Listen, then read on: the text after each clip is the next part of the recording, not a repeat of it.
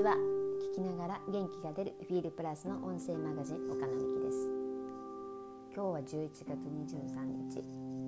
とかなりのあのいい日大吉日とかって言われてます。天赦日とかってね言われてていろんなことを許す日っていうふうに言われてましてなんかそういうことも含めて今日はその許すっていうダイオプテーズのカードが出るのかなと思いながらかちょっと頭に思い浮かべてメッセージとかもお伝えするメッセージなんかも思い浮かべながら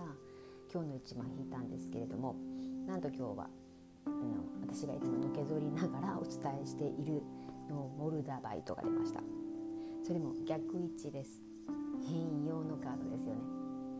なんかああまあさすがかなっていう感じもします。このモルダバイトと絵自体はすごく綺麗であの聖杯から本当にこう蝶が飛び立っていくっていうよ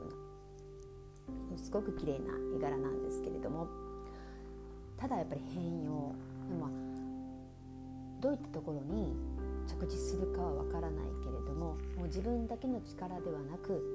本当にもう魂レベルの変化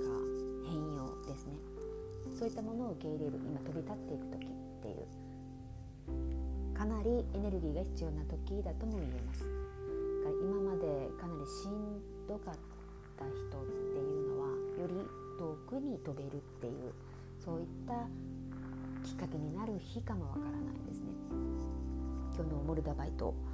の振り返ってみてそういった進化次のステージに行かれる方っていうのはなんかいろんなシンクロっていう引き引き寄せというかねこシンクロがすごくどんどん増えているんじゃないのかなと思うんですね。それはもう些細なことでももうえこんなことででもっていうことでもいやでもそんな全然そんなことでもなんですね。なんか意外と本当にあちらこちらでなんかすごいシンクロするようなことが増えればもうそれは本当にもう変容のサインっていう風にだから私もここ数年もまあ何度か出てるんですけど